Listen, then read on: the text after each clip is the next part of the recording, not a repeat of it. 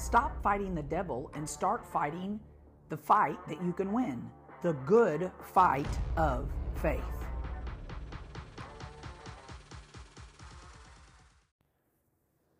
Welcome back to Kingdom Increase with Amanda Hall, wife to Rodney, mom to Cecily, and pastor of Kingdom Increase Church in Jerseyville, Illinois. And again, I want to personally invite you to join us on Sunday mornings at 10 a.m. Rodney and I would love to meet you there. Amen. Well, let's jump in as we hit life's issues with heaven's perspective. And today I want to talk about winning. I want to talk about winning. if you will, go with me to Ephesians chapter 6.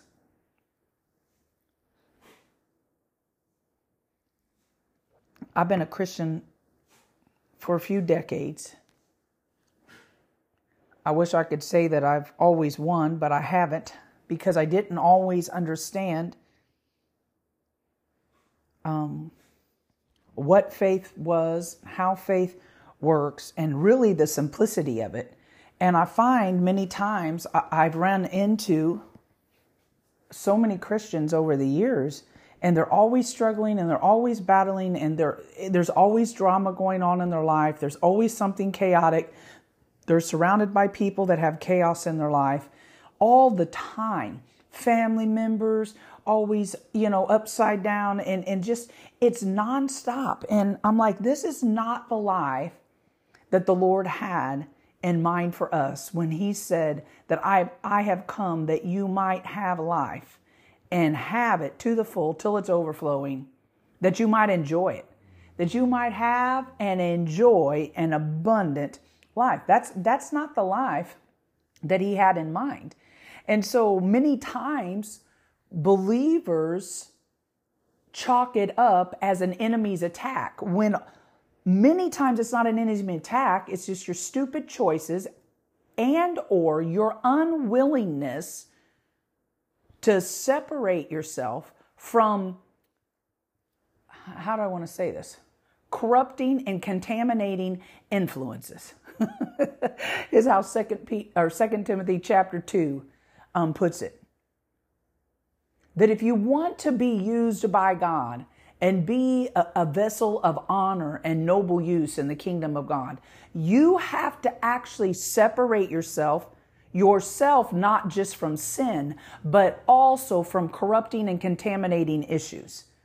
And you have to not allow the constant chaos and drama that many people have in their lives in your life. You've got to be willing to put your foot down and recognize that you were born again in Christ to win in every circumstance and every situation in life, no matter what comes your way. But you also don't are not required to take up every battle. And that's oftentimes what I see with believers. They take up battles for other people, family members, and stuff that you can't win. You cannot win other people's good fight of faith. The only fight of faith you can win is yours.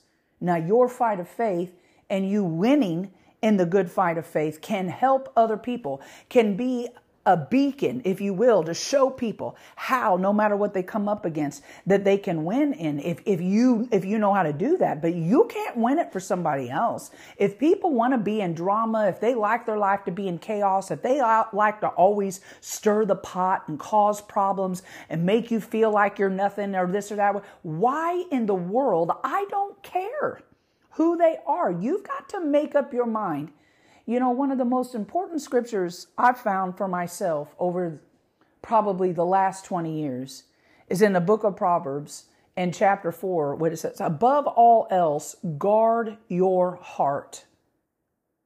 And so many people are willy nilly about their heart. Well, that's my brother, that's my sister, that's my son, that's my daughter, whatever. Yeah, but if they treat you like a piece of garbage, you can't allow people to walk all over the top of you. I don't care who they are. I kind of care what kind of blood relation they are. If you're going to allow people to bring drama and chaos into your life, walk all over you and cause you to feel like a piece of crap, you don't need those kind of people in your life. I'm not saying you can't love them, but you best learn to love them from a distance and don't uh, allow them you know, to bring chaos and drama into your life. That's a decision you have to make. And no amount of prayer and no amount of Bible reading is going to change that for you. You actually have to make decisions. And we have to choose to do that. We've got to be willing to learn how to fight the good fight of faith. All right? But too many Christians spend time trying to fight the devil. Just let me give you a revelation. You, as an individual, as a person, as a human being, cannot win against the devil. the only way that you can win is when you're seated in Christ. You know, when, when it's called seated in Christ, that means you're at rest. Right? You rest in the victory that Jesus already accomplished because he came to destroy the works of the devil and he did that. Amen. And so people that learn how to rest aren't always in a battle and aren't always in chaos. It doesn't mean you don't come up against things because if you're moving and shaking and doing things for the Lord, you're going to come up against things. But those things are not the drama and the chaos of the world, not the drama and the chaos of people that want to invite you into every issue that they have because they won't take hold of their life properly. Amen?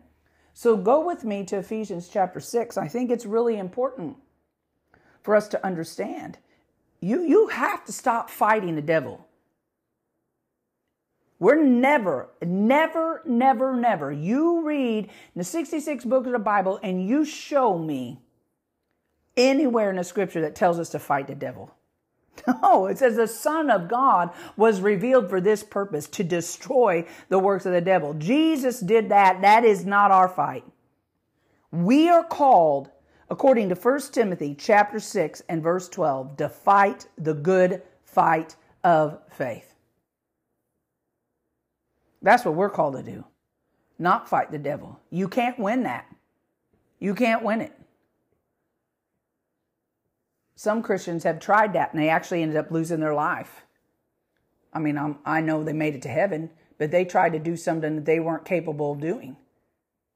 You can't win that.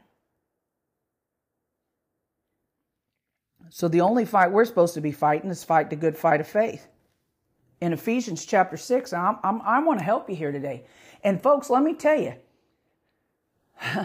there have been times and circumstances in my life I feel like I, it was a difficult thing, but man, I sailed through that. I sailed through it with my faith fully intact, no scars, no wounds, nothing. And there have been times where I have battled far too long because I didn't take a hold of the, pra- the, the practical spiritual solutions that are in the Word of God. You and I are destined to win. We're actually already winners, right? You've heard this statement before. We're not fighting for victory. We're fighting from victory. Jesus already won.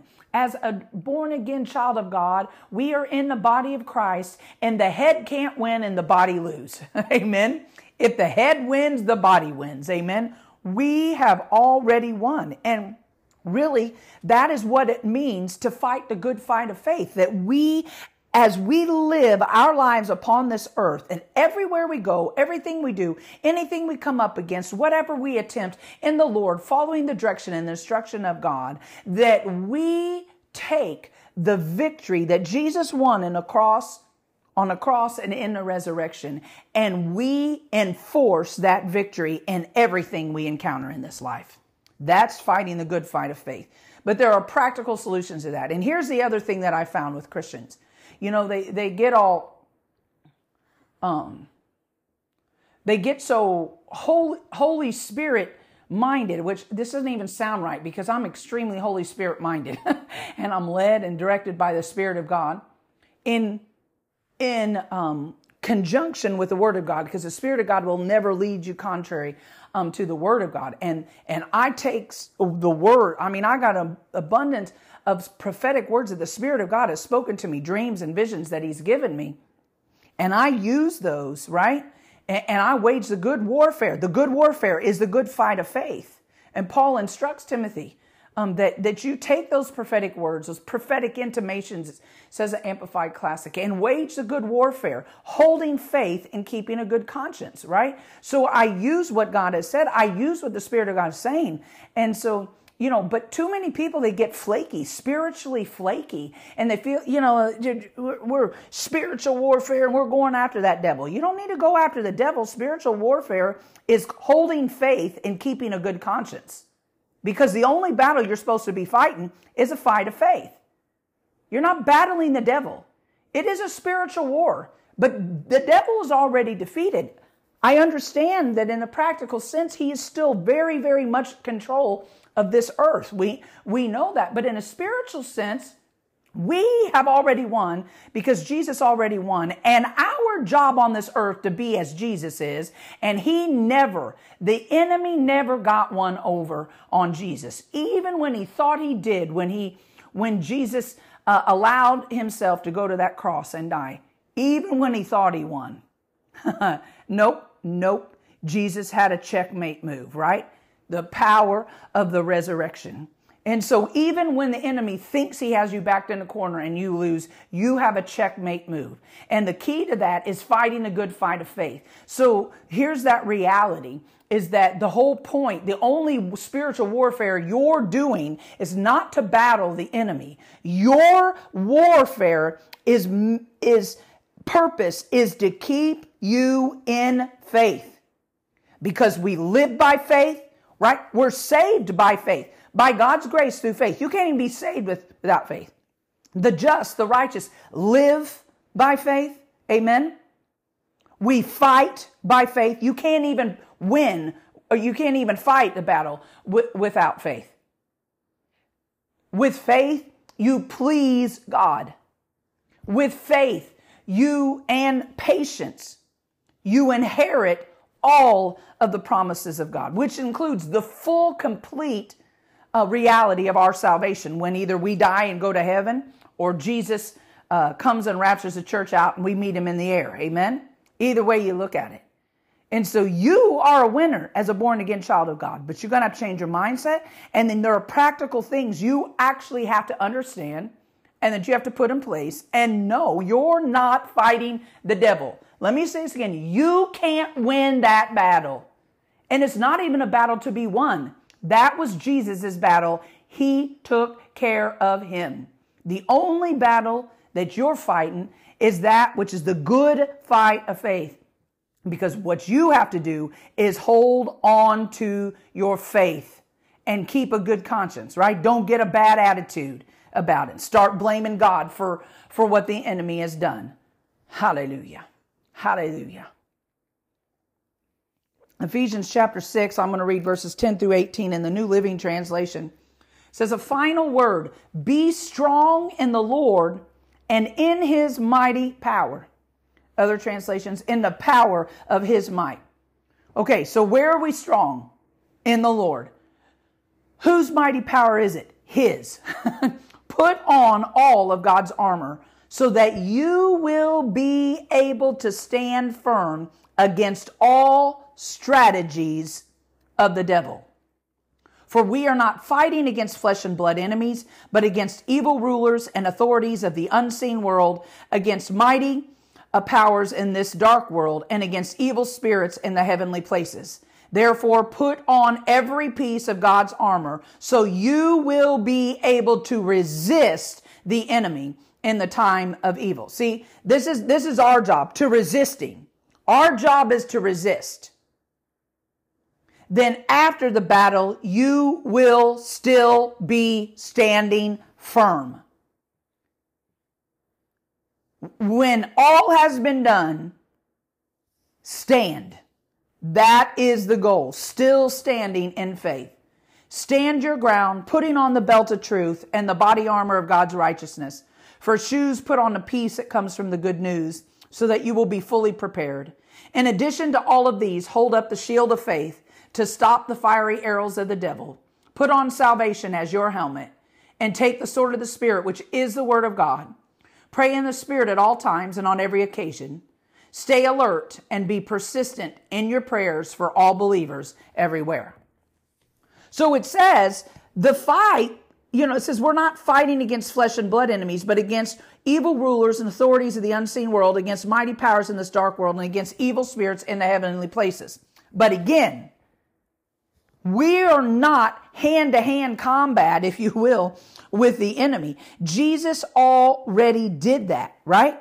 We are fighting the good fight of faith. In verse 16 in the English Standard Version of Ephesians 6 says, In all circumstances, take up the shield of faith with which you can extinguish all the flaming darts of the evil one. The shield of faith with which you can extinguish all the flaming darts, the flaming arrows of the evil one. Say all. Say it out loud. That is a three little word, a tiny word, but it's powerful. The shield of faith will extinguish all the flaming darts of the evil one. All of them. Not just some of them, not just most of them, but all of them. All of them. Having done all the crisis demands, it says in verse 13 in the Amplified Classic, to stand. To stand. To stand. We are able in the Lord with his mighty power to stand firm in the midst of every battle, every difficulty, every trial, every tribulation, every trouble that comes our way. We are able to stand and be the last one standing. That is really what it takes to beat the enemy at his game is to be the last one standing. But you can't do that. That's not, you can't do that in yourself. You have to follow what the Word of God says. You have to follow what the Word of God says. Your job is to have ar- the armor fully in place and use it appropriately. Right? Use it appropriately. And fight the good fight of faith. It's a good fight of faith because you'll win. If you stay in faith, you will be the last person standing. In Romans chapter 12 verse 3, in the King James Version, it says, As God hath dealt to every man the measure of faith. See, God has given every one of us, believers, a measure of faith. The measure. It actually, in the King James, I like that. The measure of faith. Some people think uh, people have started out with a greater measure of faith than they have. That's not true. God has dealt to every man the measure of faith. And if people have a greater faith than you, it's because they've increased their faith. But it's not because God gave them more to begin with. That's not how God works. He has dealt to every man the measure of faith. And according to Romans 10 17, faith comes by hearing and hearing by the word of God. So faith increases as we continually hear the word of God, whether we're listening to anointed preaching and teaching by men and women of God that unfold the word, or whether we're speaking the word ourselves out of our own mouth or reading the Bible out loud to ourselves. Faith comes by hearing and hearing by the word of God. So God deals to every man a, the measure, the measure of faith. And that faith increases according to how much word we're hearing. Amen. And then not only is there comes an increase of faith, but then you can actually build yourself up on that faith. How do you build yourself up on it? Because it's one thing to hear the word and know that it's there, but then to be able to build yourself up where you can stand strong on that word. In Jude, verse 20, there's only one chapter. So it's verse 20 of the book of Jude. It says, and building yourselves up in your most holy faith by praying in the Holy Ghost, by praying in the Holy Spirit. Amen. So we increase the measure of faith we've been given by God all believers have been dealt a measure, the, I keep saying a, but it's the, the measure of faith, right? The same measure of faith. And then it's up to us to increase that by hearing the word of God and then to build ourselves up on that faith by praying in the Holy Ghost. And so the Holy Spirit and being baptized and filled with the Holy Spirit is so important for a believer because that's how we can build ourselves up on the faith that is coming to us as we hear the word of God continually. And then, it, because it, says also in First uh, Corinthians, in chapter 12 and verse, or, no, I'm sorry, chapter 14, First Corinthians chapter 14. Let me, let me, yeah. And verse 4, 1 Corinthians 14, 4, it says, He who speaks in an unknown tongue edifies and improves himself. Why? Because we build ourselves up on our faith that has come by hearing the word as we pray in the Holy Spirit. As we pray in unknown tongues, we're building ourselves up. And according to 1 Corinthians chapter 14 and verse 4, that when we're speaking and praying in unknown tongue, we are edifying and improving ourselves. Why? Because we're building ourselves up on our most holy faith. Amen. And so we have the faith which comes by the word, and then we take the spirit of God and begin to, to, to pray in the language of the spirit, unknown tongues, and build ourselves up on that faith that we built while hearing the word of God. Amen. There are always practical um, things to be worked out in the things that are spiritual. Amen. Spiritual things are not carnal, but spiritual things are practical. Let me say that again. Spiritual things are not carnal. They're not controlled by the flesh or controlled by our feelings or controlled by what we see or what we hear. Spiritual things are not carnal, but spiritual things are practical. You can take spiritual things and put them into practice in your life.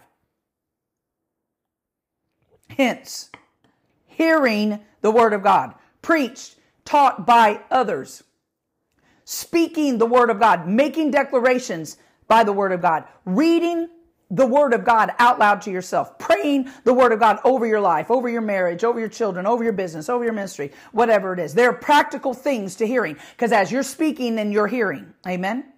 And then that faith is increasing and then the other practical thing that you do is then pray in the Holy Spirit. Pray in unknown tongues so that you can edify yourself, improve yourself, and build yourself up on that faith that is just increased by hearing the word of God. See, Spiritual things are not carnal, but spiritual things are very, very practical. And I think this is where many Christians miss it and why they don't live a fun, enjoyable life in the Lord.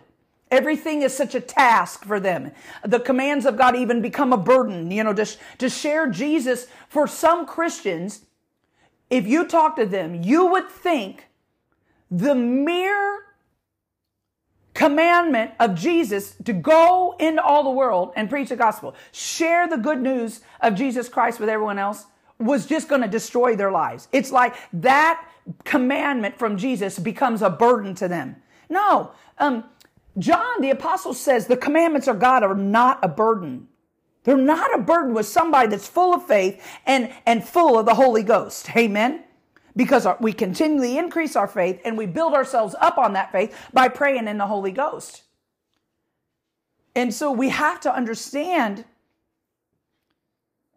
how faith works. If you're going to fight the good fight of faith, which is what God instructs Timothy through Paul in 1 Timothy chapter 6, 12, fight the good fight of faith, the only fight you're called to, to, to, to fight, and the only fight you're actually going to win. If you're going to fight the good fight of faith, being able to resist the devil and come out still standing firm in faith at the end of that battle, then you better know how to fight. Nobody can enter into a fight without preparation for that fight, right? Like, you know, if you ever like to watch mixed martial arts, UFC or anything like that, they'll, they'll spend six months for a fight. Some of them they'll come out and get knocked out in 30 seconds. They just spent six months or longer preparing for that fight. And it's over in no time flat. You better know how to fight because there's a right way to prepare. and a right way to be able to win every single time. You have to know how to fight the good fight of faith. And again, spiritually fighting, spiritual warfare is not carnal, but it is practical. It's not just all this, you know, binding the devil of this and the spirit of that and all. People waste time, waste time, waste time, and get nowhere because they don't know how to fight.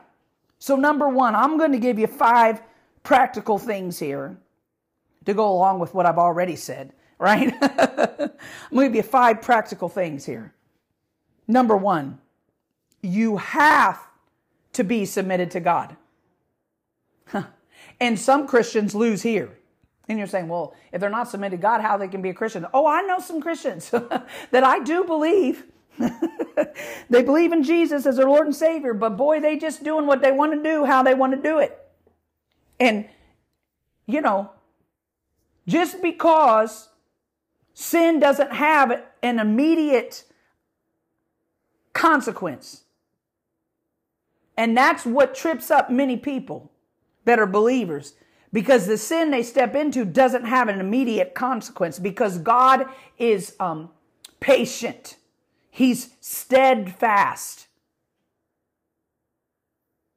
And he calls and he bids and he sends preachers and teachers of the word of God to help you see the way that you're living is wrong, to help pull you out of that so that you would get yourself lined up with God. But many believers aren't going to win because they aren't even submitted. They out living in sin, blatant sin that is very evidenced and clearly stated in the Word of God. Number one, you have to be submitted to God. And then not just in, in, in that, but you actually have to be submitted. You got to be willing to do what he says, go where he tells you to go, say what he tells you to say, be who he's called you to be. You have to submit yourself to God. It seems fairly practical, but you'd be amazed at how many people think that once they're born again, they can just do whatever they want to do because now they're covered by grace. That is actually, you're not covered by grace. grace is a divine influence or a divine power on your heart with a reflection in the life. It's a divine force that literally changes your heart and puts in you a new heart or a new spirit, and it is evidenced in your life. And people don't understand that. They think grace is a license to sin and live however they want to sin or how, however they want to. And that's not it. You have to be submitted to God. James 4 7, submit yourselves therefore to God, resist the devil, and he will flee from you. See, that's what it says here in the Ephesians chapter 6. It says um, in verse 13, therefore put on every piece of God's armor so you will be able to resist the enemy in the time of evil. So you'll be able to resist him. Then after the battle, you will still be standing firm. Well, first, you can't resist him if you're not submitted to God. But if you are submitted to God, then you actually do have to resist him, and you can't resist him without every piece of God's armor in place. Amen? This is important. And one of the biggest pieces, I think, in the armor of God that people miss is the, are the shoes of peace. You know, when you put on your shoes, this is something years ago the Lord taught me. And as I've done like one on one discipleship with people that I see the call of God on their life in many areas, but in particular in ministry, I give them practical things that I've learned myself that help me oftentimes, particularly if I'm in, I may not have to do it all the time anymore because I've been in the Lord for a long time and I've, I've overcome some things. But if I'm in a funk or I feel like I'm spinning my wheels and things aren't going, there are things that I do like I get up in the morning and whether or not I, am planning on leaving my house or whatever that day, I'll put my makeup on, get fully dressed and put my shoes on. Why? because I'm prepared. If you put your shoes on, to me, that says you're ready. You're ready to walk out. You're ready to go and get moving. And the shoes of peace, it's the preparation of the gospel. Amen. It means you're ready to go. And that is one piece that many Christians do not have on. Like I said earlier, You, when you tell people they need to be winning souls, they need to be telling people about Jesus, you, you would act like you just told them they got to go be crucified on the cross. Because they don't want to do that. Because it's uncomfortable. People might get upset with them or yell at them or call them a name. Who cares? You're talking about eternity here. They may not like it, but at least you're going to speak to them words of life. Words of blessing that come straight from the good news of Jesus Christ. And so many times Christians can't stand firm in faith because they won't even do the basics of Christianity, which is share the good news of Jesus Christ with others. They don't have their shoes on. They're not prepared to fight. Because it says in order to be able to resist, you have to have on every piece, each piece. It says in the New Living, put on all of God's armor, all of it, each piece. Excuse me. Sorry about that. That was probably loud. You have to put on each piece. You have to have it all on. And so many Christians can't win because they never share Jesus with anybody. Never. And that's why their faith is so weak. You have to have on each piece of the armor. And when you do, that means you're, you're submitted to God, and then you can resist the devil, and he will flee from you. So, number one, you have to be submitted to God. And that looks like having on all of God's armor, right? All of it, every piece, living the holy life you're called to live by the power of the Holy Spirit and the grace of God that's working inside of you. Number two, you better know who your enemy is. You better know who your enemy is. Right? It's, it says right, it's not flesh and blood. It's the devil. It's the devil. He's your enemy, not flesh and blood. 1 Peter 5 8 says, Stay alert. Watch out for your great enemy, the devil. He prowls around like a roaring lion looking for someone to devour. You can't be ignorant of who your enemy is. Because if you are, then you go tearing, rip roaring at people because they treat you wrong, they say something about you, they did you bad, they did, you know, whatever it, it, it is, and they are not your enemy. Watch out, stay alert, watch out for your great enemy, the devil. The devil. He prowls around like a roaring lion, looking for someone to devour. You know, the reason the devil hates you so much is because you are what he could never be. We, mankind, human beings, were created in the image of God. Created in the image of God. And he wasn't. He wasn't.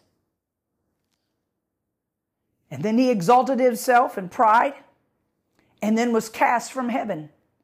In an exalt, he was already in an exalted place, but he was cast from heaven because of the pride. Said the Bible tells us that you were it uh, talking about the, the devil when he was still Lucifer. You were perfect until iniquity was found in you. And he hates you and I because we've been made in the image of God. And so you've got to understand who your enemy is. It's a devil. It may look like a person, and the devil may come in the form of a person in the sense that he's using somebody. But fighting that person is not going to win the battle. You have to fight the good fight of faith, and you got to know how to fight. So, one, you got to be submitted to God. Two, you have to know who your enemy is. Three, not only do you have to know your enemy is, but you better not be ignorant of his devices, his schemes, his wiles, and his designs and his intentions. You cannot be ignorant of his devices, his schemes, his wiles, his designs, his intentions. Why did I use all those words? Because depending on which translation of the Bible you read, they use all those words. Devices, schemes, wiles, designs, intentions. And they all work. They are all exactly that exactly that. Second Corinthians chapter 2 and verse 11. To keep Satan from getting the advantage over us, for we are not ignorant of his wiles and intentions. for we are not ignorant of his wiles and intentions. In that Ephesians 6 passage, it says, put on all of God's armor so that you'll be able to stand firm against all strategies of the devil. All strategies of the devil. You know, he doesn't have any new strategies. He's been using the same ones, the same ones since the beginning. He's always using the same ones. And for us, as believers, they basically come in the form of distractions, discouragement, or deception. Distractions, discouragement, or deceptions. It's what he does. And really, they all go together because it all stems from the fact that he's a liar. Jesus said he's always been a liar, and he's the father of all lies and the father of all who practice lying. They all stem from that distractions, discouragement, and deception. You better not be ignorant of his devices, his schemes, his strategies, his wiles, his designs, his intentions. The word tells us to keep Satan from getting advantage over us. We're not ignorant of his wiles and intentions. Some believers act pretty ignorant. They fall to the same thing every single time. And look, I put myself in this category because there have been more than one time I have fallen to his same scheme in my life. Every time, revert back to the very same pattern that, that caused me to trip up and keep me from moving forward. I'm just saying. And that's exactly what he does. He comes to steal, to kill, and destroy. And how he does that is through distraction, discouragement, or deception. really. Ultimately, it does. This is why we fight the good fight of faith because his goal, the devil's target in your life is your faith. Because without faith, you can't please God. Without faith, you can't win. Without faith, you can't live. And without faith, you can't fight. So you understand the devil's target in your life is your faith. Because if he can keep you distracted, he can keep you discouraged, or he can deceive you with his lies, then he's won. Steal, kill, and destroy. Steal, kill, and destroy. His target is your faith. So if you're going to know, if you're going to fight, fight well, you, one, have to be submitted to God. Two, you have to know who your enemy is. And three, you can't be ignorant of his strategies, his devices, his schemes, his wiles, his designs, and his intentions. And he doesn't come up with new ones. And the thing that I've found in my own life as well in other people's lives, he actually uses the same one, two, or three, depending on the person, schemes, devices, or wiles in your life over and over again because that's the ones he always trips you up on. and so if we'll recognize that and just refuse to allow him to do it again, then what's he going to do? He's going to have to back up. Come at another, uh, from a different angle, at a different time. You see what I'm saying? Number four, you better know how faith works. Again, if you're going to fight the good fight of faith, and it's a good fight because it's the fight you can win. Faith, you win. The devil has no recourse for a person who stands in faith. He has no recourse for a person who stands in faith. Because the only, the thing, the way that he's going to win is he's going to wear you out and cause you to quit. And a person who refuses to quit and stands in faith, there's nothing he can do about it. Even if he's knocked you down with a punch or two, you get back up. You get back up. That's what faith does. We get back up. You get back up. Amen. You better know how faith works. Faith. We believe, we speak, and we receive. In that order. We believe, we speak, and we receive. We believe, we speak, and we receive. Let's look at the story of David and Goliath here real quick in 1 Samuel chapter 17, starting in verse 41. 41 through 51. Goliath walked out toward David with his shield bearer ahead of him, sneering in contempt at this ruddy faced boy. Am I a dog? he roared at David, that you come at me with a stick? And he cursed David by the names of his gods. Come over here and I'll give your flesh to the birds and wild animals, Goliath yelled. Now listen to this. Verse 45 David replied to the Philistine, You come to me with sword, spear, and javelin, but I come to you in the name of the Lord of heaven's armies, the God of the armies of Israel, Israel, whom you have defied. Today, the Lord will conquer you, and I will kill you and cut off your head.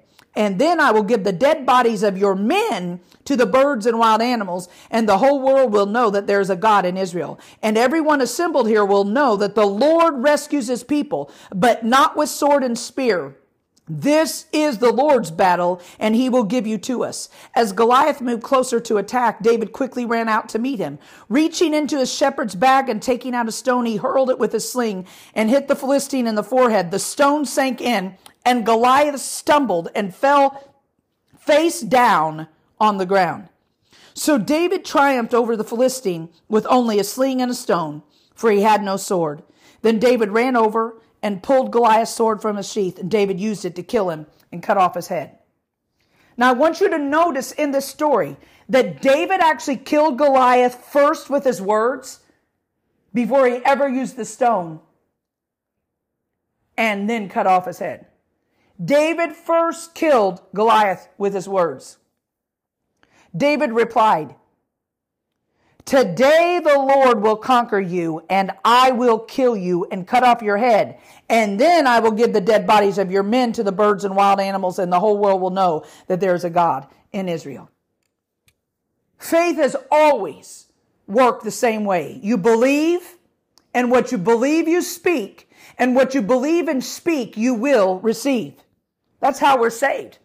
We believe in our heart that God raised Jesus from the dead and we confess with our mouth that Jesus is Lord, then we shall be saved. That's how we receive our salvation. And everything that pertains to salvation, every victory, uh, every promise, everything that we have in God comes through faith.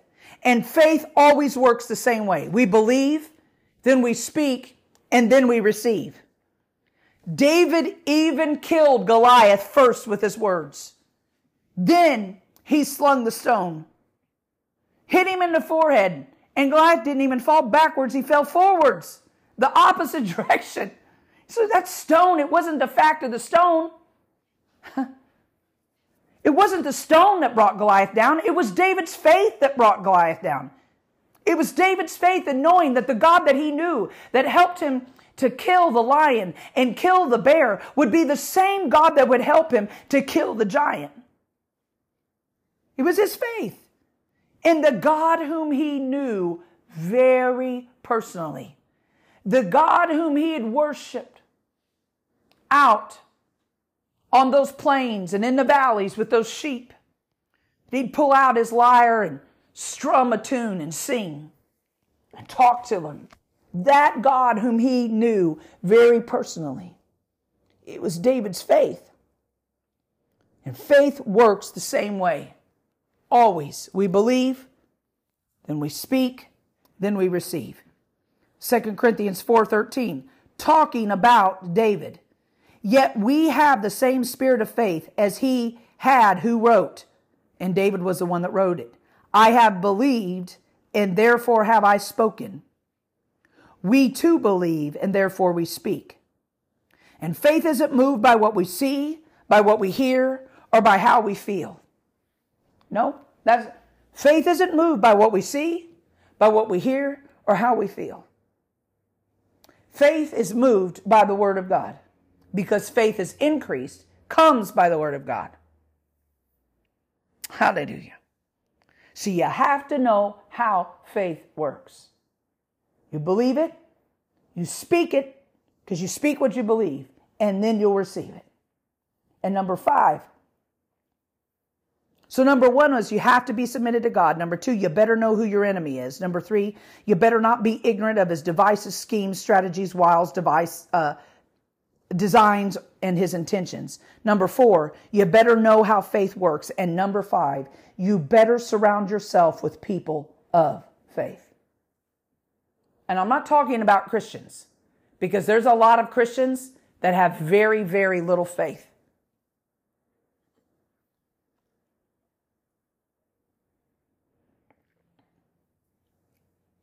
You have to surround yourself with people of faith. You know, like the four friends of the paralyzed man from the story in Mark chapter 2.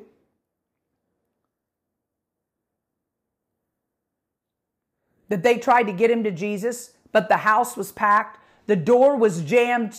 Who knows how many rows deep of people packed in there trying to hear what Jesus was teaching and preaching?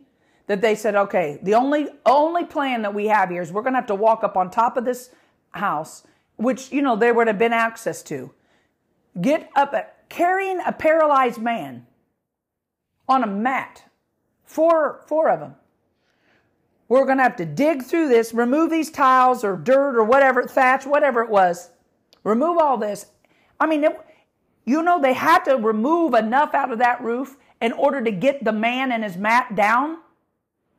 so it was, it was going to be a pretty long and wide space they had to remove off of that roof. It wasn't like just a little hole. They weren't going to tip the guy on his head and his mat, he would have slid right off, right? no, they had to remove a decent amount from that roof. And they lowered him down right in front of Jesus. And it says in verse 5 of Mark 2 seeing their faith, Jesus said. See, their faith was active. Faith is always active. Again, Spiritual things are not carnal, but they are practical. Spiritual things are not carnal, but they are practical. Seeing their faith. You know, with the sheep and wolves, you understand with a flock of sheep. One of the ways that the, the really, as long as the flock stays together, the wolf has very unlikely chance to be able to capture one of those sheep and eat it. And so when you have a, a, flock of them and they're pretty close together, about the only thing the wolf can attempt to do is he'll run and try to jump on the back of one of those sheep, start bouncing up and down, you know, kind of scratching them up, trying to get the other sheep to scatter. Because if he can get the sheep to scatter and get one off on its own, then he can kill that sheep and destroy that sheep's life. But as long as the sheep stick together, the wolf has no, really no course of action. See, you have to surround yourself with people of faith. People who know how to fight the good fight of faith. People who aren't wasting their time fighting a battle they can't win, aren't wasting their time fighting a devil, but fighting a good fight of faith, understand who their enemy is and what his devices, schemes, and strategies are. Right? Rome, the Roman garrison's formation and attack plan. When you read that passage in Ephesians chapter 6 and you understand when it says, and take up your shield of faith. So, so what they would do is they would come in as, as a whole garrison and they had a plan. And so the ones in the front would lift up their shield. You would have ones in the front that would lift their shield in the front. So any arrows that came from the, at, at, the front of them would not hit them. Now they all moved as one garrison of, of soldiers, um, as one body, okay? And so the whole front line would put their shields in front so any arrow that came from the front couldn't get them. Then the ones in the middle would lift their shields up over their head. So any arrows they would try to shoot up over the garrison could also, would also not be able to hit them because they would just bounce off of the shields that were lifted up over their head. You, you, do you understand? So get that visual and understand how faith works. How faith works. In all circumstances, take up the shield of faith with which you can extinguish all the flaming arrows or darts of the evil one. See, that's how they fought then. And so they knew that no matter what the enemy shot at them, couldn't reach them because they worked together as one body. This is why you must surround yourself with people of real faith. Because whether they're in the front or in the middle or in the back, they've got their shield of faith positioned just right that no enemy is, no enemy arrow is going to touch them or you. You have to find those people. And again, like I said, just because they're a Christian doesn't mean those are the people. right? You got to find people faith. And let me tell you this, it also doesn't it's not determined by how long they've been a Christian. Many times young people in the Lord, I mean people that have come to the Lord in early in early stages of, of knowing Jesus as personal Lord and Savior have more faith than those that have been in it a long time. So don't base it on that.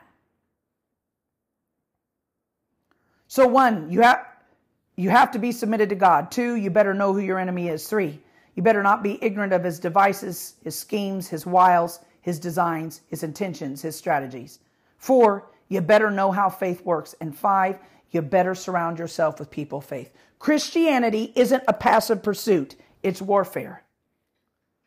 And as Christians, we should not live in defensive mode always taken by surprise with circumstances, always embroiled in drama, always struggling to come up for air before you suffocate. You have to stay alert. And when the enemy stands in defiance of who you are in Christ, in opposition of what the Lord has told you to do, or in the way of what belongs to you, paid for by the blood of Jesus, then you better start running at him with a stone prepared to cut off his head. Hallelujah. Hallelujah. Hallelujah. The shield of faith extinguishes all the flaming darts of the devil. You win. You win.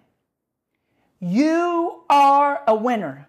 I don't care where you've been. I don't care what you've done. I don't care where life's taken you. I don't care what's happened to you. There's nothing that's happened to you that the blood of Jesus can't take care of. There's nothing that you've done that the blood of Jesus can't take care of. And there's nothing that's happening right now. If you are a born again child of God, there's no circumstance or no situation that is greater, stronger, or more powerful than Jesus. And if you'll take these practical spiritual steps, put these in place, I'm telling you, you're going to win every single time. You're destined to win. It is your birthright to be a winner in Christ. Amen. The shield of faith extinguishes all the flaming darts of the devil. Hallelujah. Hallelujah. Let me pray with you. Hallelujah. Father, in the name of Jesus, I thank you that your spiritual truths and spiritual things are so practical. So practical. They can be practiced in our life with great success. Hallelujah. Thank you for your word. Thank you for your Holy Spirit. Thank you for dealing to every one of us as believers the measure of faith and putting it in our hands to increase that faith through your word, hearing your word, and building ourselves up on that faith by praying in the Holy Ghost. Thank you, Lord, that you continue to teach me, and I believe you'll do that for everyone that's listening and, and learning. Teach in us how to continue to fight the good fight of faith. So when it's all over, we are still standing. Hallelujah. We are still standing. Thank you, Lord.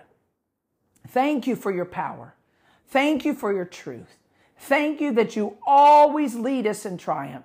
Thank you that in all things and amid all circumstances, we are more than conquerors and gain a surpassing victory through Jesus Christ who loves us.